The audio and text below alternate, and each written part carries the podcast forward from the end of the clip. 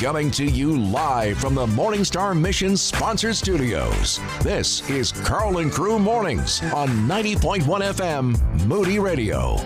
Got a couple family things we just need to just tackle here for a moment. We're really proud of Young Thunder. Oh, thank you.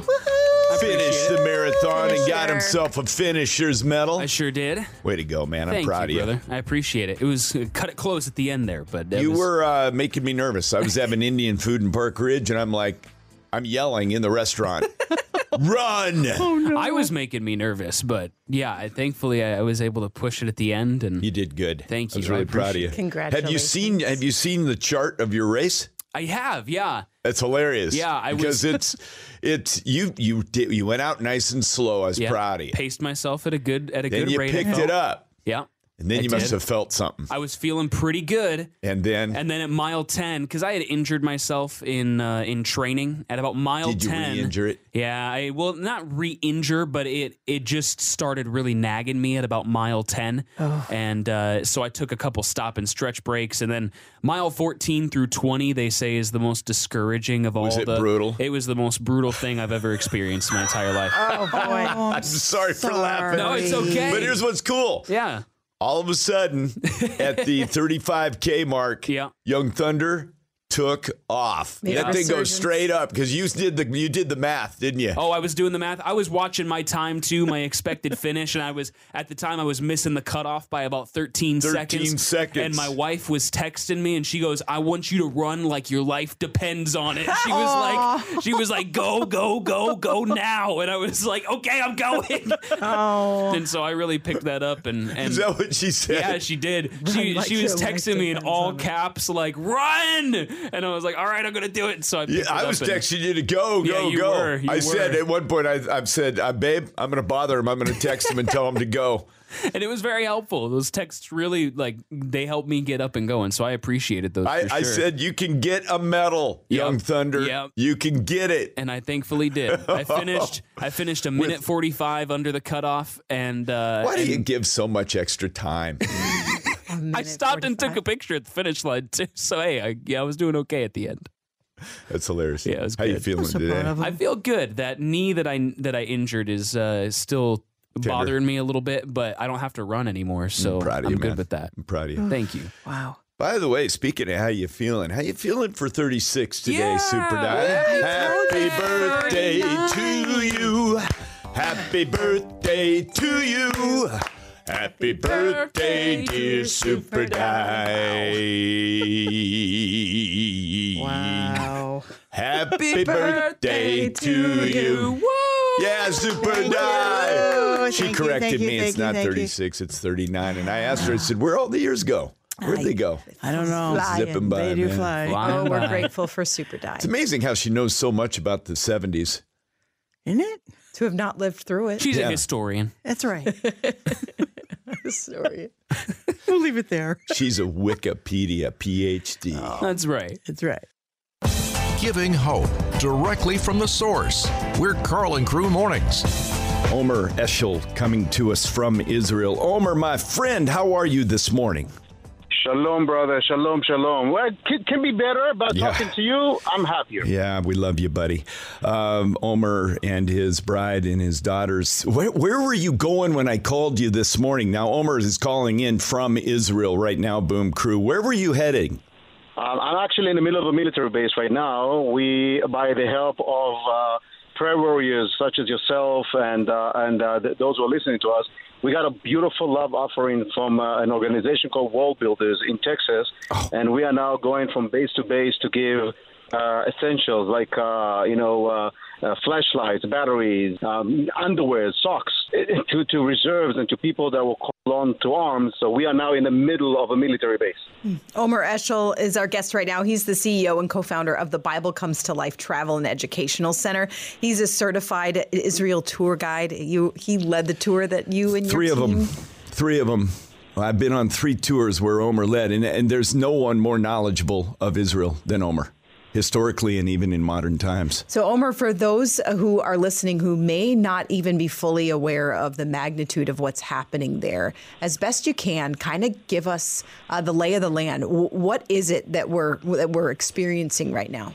Well, what happened was just to give everybody the, the, the full picture, and I'm not going to be politically correct because this is not the time to be politically correct. Uh, on Saturday, about a thousand terrorists uh, entered into the Israeli border after basically fooling us. Hamas, for two years, was giving us the assumption that all they want is us to give them money and then they're going to have peace in, exchange because they took our biblical values and used them against us by saying, all we care about is good life. And we believe them and we pay them off. We gave them money. They attacked women, children, and elders. Over a thousand terrorists breached the border between Israel and, and the West Bank and, and uh, uh, Gaza Strip by a complete surprise on a Shabbat, on one of our highest holidays. They killed the soldiers, and then get to this: they entered into Jewish villages and massacre children. They snatched them out of their beds, kidnapping elders, kidnapping people with disabilities for them to use them as human shields in Gaza. Uh, and, and, I, and I want to share this with our audience because this is important. Every house in Israel has a bomb shelter. People lock themselves inside the bomb shelters. The terrorists burn down the houses so the children will jump from the window so they can shoot them. This is what we are dealing with. For the next, for the past 72 hours, the level of atrocity is second to Second World War. We haven't seen things like this since Second World War. And now uh, uh, the IDF is uh, uh, controlled all of the Jewish villages that were attacked by the terrorists, and we're now fighting back. And I want, I, I'm, I'm very, very uh, emotional right now, but I do want our listeners to understand this is a religious war. We are fighting the Antichrist right now. I'm thinking, you know, in, in book of Deuteronomy, and the Lord your God is following with you and will fight for you. This is what, this is what we are doing right now. Omer Eshel again with us live from Israel. And Omer, I know that you lost a friend, did you not? A friend of yours was his life my, was taken. One of my best friends died as a hero. Uh, his house was attacked. He jumped forward to the terrorist and was gunned down before his wife and two children. May he rest in peace. Omer, that's hard to take here. It really is. It's hard to hear.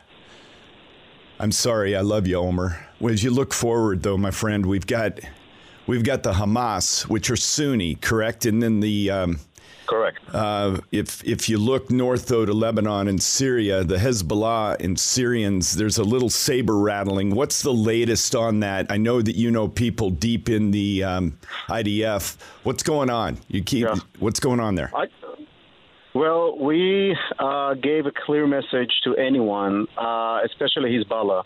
You try to mess with us right now, we will obliterate you. And I got to say, the U.S. has been a tremendous help. You guys send out a, uh, an aircraft carrier to send a clear message to Iran. If you think that you guys attacking Israel, we're going to just sit there and look. Think, think again. So we we mean business, and I can tell you now that some organization tried to send out fuel and ammo to the Palestinian, and Israel uh, uh, blew them up uh, between the Israeli border and the Sinai uh, Peninsula. Women business. This is this is serious. You're in the north. You're near. You're probably one of the areas closest to Syria. What's what's going on there? Are they deploying troops to the north? Are they prepared to take on those fronts if need be? Yes, I'm looking now at this military base, folks. Just understand this. This is a reserve military base. It's not mandatory service. This is reserves. There are traffic jams here of people coming in to join in and to volunteer. I volunteered as well. We are uh, guarding uh, uh, uh, uh our homes and uh, we're protecting our families. Not just the military, the, the civilians themselves. And I do want to share this with you, Karl. You know my daughter, Ella. Ella is 12. Yeah. She's a huge lover of the Word of God. She knows the Bible better than you and me put together. Yeah, she does. I want, yeah, she does. I want our listeners to listen to what I told her. And if I'm going to break down in tears, please forgive me. Um, last night, as I was uh, going with, um, I, I chambered my gun and I left out to the night. And Ella came to me and she said, Sorry? Okay. She said, Why are you going out? And I said, Don't worry, I'm well trained, I know what to do. Ella said, But I'm afraid. They killed they killed children. They murdered children. I'm afraid that you're not gonna be here. Karl, I hugged my girl. Sorry. It's okay. And I told her, I told her, we are fighting against demons here, against people that has no respect for human life. I said, we got hurt, we are bleeding, we bite the bullet, we bend our wounds, we charge the gun, we go into the night, because that's what we do. Karl, she gave me a big hug, and she told me, she told me, Dad, I love you. And I, sorry. It's okay. She said, Dad, I love you. I love you, and and and I'm, I'm and I'm proud of you. And this morning, this 12-year-old girl, as I'm going here with a friend of mine traveling through bases, she was doing uh, uh, uh, packages and uh, uh, supporting the soldiers. And she's been doing uh, uh, arts and crafts to the kids, so they're not going to be by themselves. Yeah, you, Yeah. you never heard me in tears, buddy. This is the first time you hear me in tears. Yeah, it is, Omer. It is. Yeah, Father God, we're going to win. Father God, let me pray. Let me pray, Omer. Father God, God of Israel, God of Jacob, we pray and bow our hearts and our heads before you right now, and we ask in the in the mighty name of our God. And we pray in the mighty name of Jesus. Be the protector of these people. Thwart the enemy's attack. Confuse the enemy as you did for Jehoshaphat. Confuse the enemy. Let the military that is singing songs of praise, let those worship leaders be the ones to see the enemy confused, disoriented, and defeated. To God be the glory. And may peace come to Israel. In Jesus' name, amen. Amen. Amen. Omer, I love you. We will win this. Yeah. I love you too, brother. I want, I want our listeners to listen to this. We will win this because we don't have any other, uh, other choice. Because if the Palestinians lose, what happened to them is we're going to go back to the negotiation table. If we were going to lose, I don't want to know what's going to happen to my girls. So we are not going to lose because we don't have any other option. And with that understanding, I want our listeners to understand who and what we are fighting. I urge you to read Joshua 11, the Joshua battle of 11. Zorah. Yeah. For the battle, yeah, the battle is for the Lord. I urge you to read how how God took us out of Egypt, following at the head of the camp. And I urge you to read Revelation and see who we are dealing with. These are not regular people. These are bloodthirsty demons that are here to take the souls of our elders and our children, kidnapping them to Gaza and call them hostages or uh, prisoners of war, snatching children at the age of two, killing their families in front of them. This is what we are dealing with. There aren't even words to describe it, Omer. There aren't even words to describe it. I love you. Shalom, my brother. Shalom. Thank you so much for your support. We feel your prayers, friends. We feel your prayers.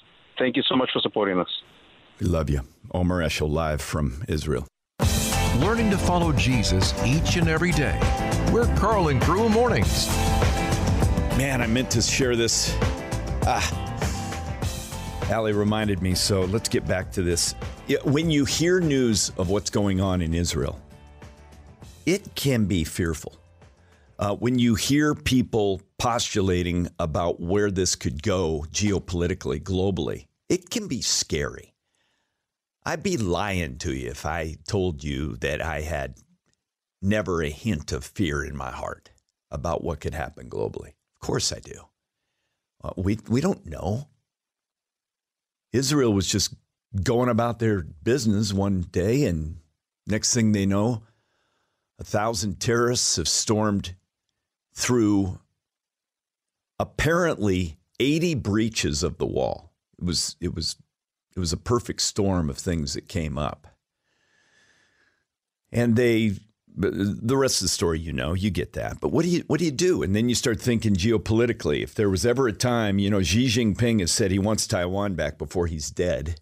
He wants to leave that as a legacy. He's not young, man.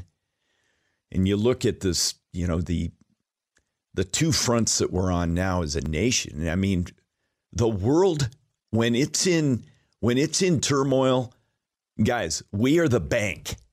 We're the missile bank, we're the monetary bank, we are the bank to the world. We're still the strongest nation on the planet. GDP, our ability to earn and and to uh, generate wealth is still second to none. No one can touch us on the planet. So we become the bank for these things. But at a point, you tap out the bank. And so you look at a Ukraine front, you look at this front now in Israel, and we don't know how many. We will not deploy troops. The IDF will not take troops from us. But military armaments, yeah, deploying ships. And so you look at, boy, if there was ever a time for China to make an incursion toward Taiwan. And so you start looking at these things. You look at the Hezbollah and the Syria on the north part of Israel, and you think there the potentiality that they could be facing a three front war in Israel, and then at what what it might take for us to support them. And then you've got Iran in the mix. And the, all indications are, especially written in the Wall Street Journal 48 hours ago, is that Iran is the one that greenlighted this. And right on the heels of us assuring their $6 billion going back in their pockets, they greenlight this attack that's been plotted and planned by the Revolutionary Guard of Iran. So you look at this and you can be fearful. And let me give you the two words. The two words. Think about this. In Acts 4, the church was going through persecution, they were killing them.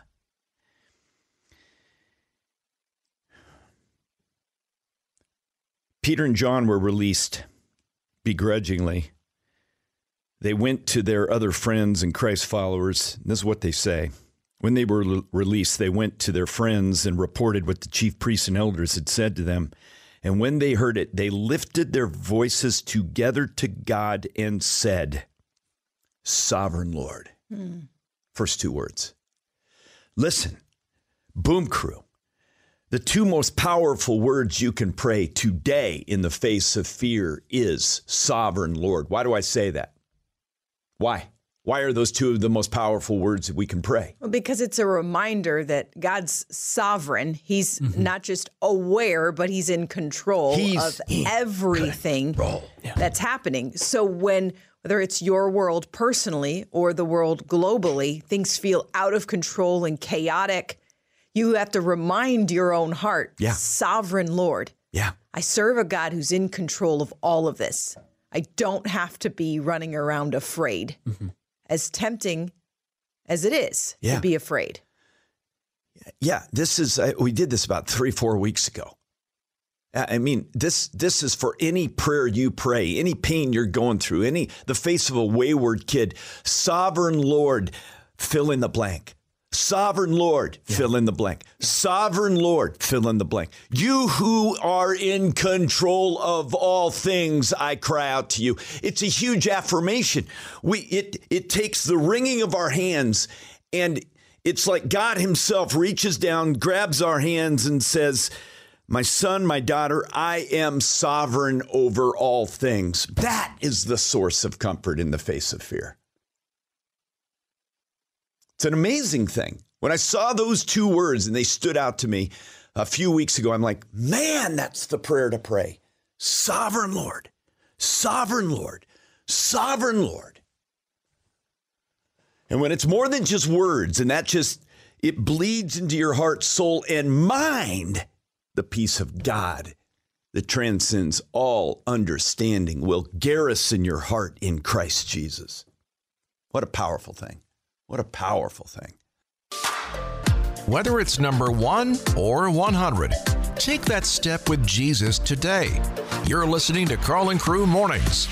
Well, Boom Crew, you know this. We are all about helping you take your next step with Jesus. Apprenticeship with Jesus Christ. Now, we know stuff gets in the way like crazy. I mean, we've got to take off entanglements and sin, everything that's holding us back.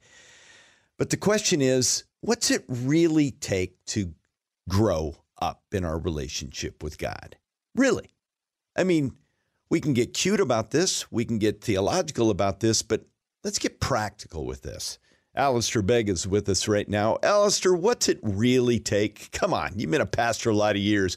We can we can become such good knowledge brokers that nothing ever changes in our lives. But what really needs to happen to see our lives changed? Well, in short order, you know, it's the work of the Spirit of God that uh, brings the Word of God home to the people of God to change them into the kind of people that we're supposed to be. Uh, the danger is that when we ask about how to do this and how to do that, is that it may actually begin to work against us because it becomes a sort of formalized exercise.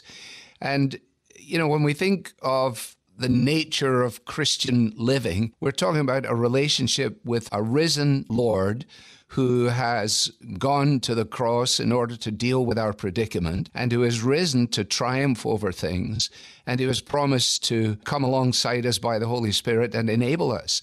Now, along with that, then all the other means of grace are essential. We all need fresh air. We need to pray. We all need food. We need the Word of God.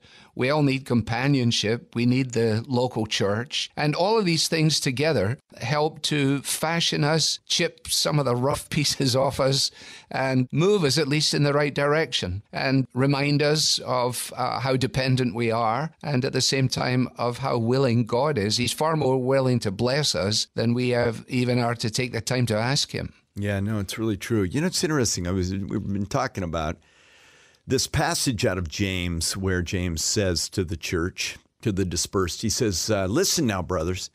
I'm doing this from my heart here, so I might miss it a skosh. But listen now, brothers. He says, "Has not God chosen those who are poor in this world to be rich in faith?" So I think one of the big questions that we've been wrestling with here a lot on the morning here, Alistair, is how in the world do we as relatively rich, filthy rich people with regard to history and even this time in our world, how do we cling to God and find richness of faith when we have so much at the ready? This seems to be one of our primary battles, Alistair. We have to remember, though, that the abundance of material things does not necessarily preclude the reality of what it means to understand that God blesses those who are poor in spirit. For example, I know many people who are endowed with uh, a lot more things than most, and yet uh, the, the, the thing that they exude more than anything else is number one, humility. Yes. And then secondly, generosity so that at least in their case, to answer your question, they would be the people to ask, how is it that you navigate the yeah. abundance that you enjoy and yet you reveal to those around you a tenderness of spirit and a, and a soft touch, as it were, on things? I, I guess the answer is that there is such a distinction between holding things tightly in our fists and uh, holding them uh, with an open palm in the awareness that, uh, you know, Paul says when he writes to the Corinthians, you know, who makes you different from anybody else? And what do you have that you did not receive? So if you received it, why do you act as if you did not receive it? And you know, we can do that whether we've got a lot or whether we've got little. And it becomes, eh, it, it confronts us with the reminder that the exercise of Christian growth is to constantly make us aware of how unworthy we are of God's goodness and yet to be made simultaneously aware of the worth that is ours in the gift of the Lord Jesus. So well put. Alistair Begg is our guest right now. And Boom Crew, I want you to know something. This man is a phenomenal pastor, shepherd, teacher. And he can be heard every weekday right here at 90.1 at 11:30 a.m. Central Time, also Sundays at 6:30 p.m. And if people haven't tuned in, and we have about 300,000 listeners a week right here to the morning show, Alistair, give us your heart. What what do you want people to take away that take the time to tune in at 11:30? What do you hope they walk away with daily?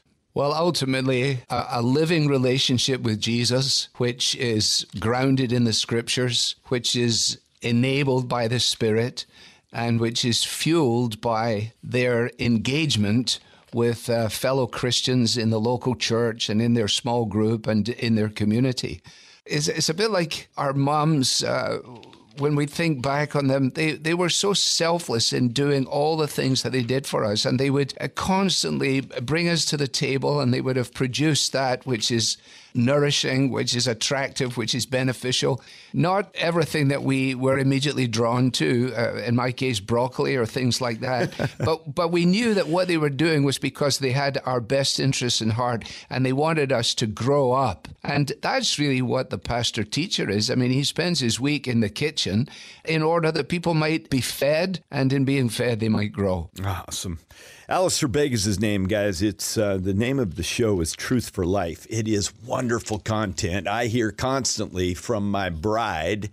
Did you hear what Alistair said today? And you guys will enjoy it as well. Check it out, 11:30 a.m. right here Central Time at 90.1 FM. Take a listen, or Sundays 6:30 p.m. And here's what I believe: when you get a little morsel of Alistair Begg, you're going to want more. You're going to want more because God is using this man in a powerful way, and I hope it is in your life. Alistair, you've got something for our listeners today. It's called Pray Big. What in the world's going on here, my man? whether you're a pastor or whoever you are, one of the great challenges is in the realm of prayer, whether it's in a public environment, as it often is in my ministry, or whether it is just in my own personal walk with God. And so I'm constantly aware of the poverty of my own prayers and of my need for help in that. And so digging into the prayers of the Apostle Paul, I think I fastened on uh, a few elements that are helpful to me and hopefully to others to expand our notion of prayer so that we are understanding clearly that it is not actually prayer that changes things, as is the cliche, but it is actually God's Spirit yeah. who changes things and one of the ways in which we see this happen is by expressing our dependence upon God. And our dependence upon God is revealed actually in our prayers. I love it. Boom Crew, listen, this is a phenomenal little resource. And there's no cost today. We want you to check it out. Text the word big. We got a link for this free download. Text the word big to 312 274 9624. Get this download link, and it'll be to you right away. Text BIG to 312 274 9624. Hey, this is Karl with Karl and Crew, and I'm so grateful that you listened to this showcast. Thank you mostly for being part of the Boom Crew. As we help you take your next step with Jesus, you're a huge encouragement to us. We'll be here again live every weekday morning from 5 to 9 a.m. Godspeed.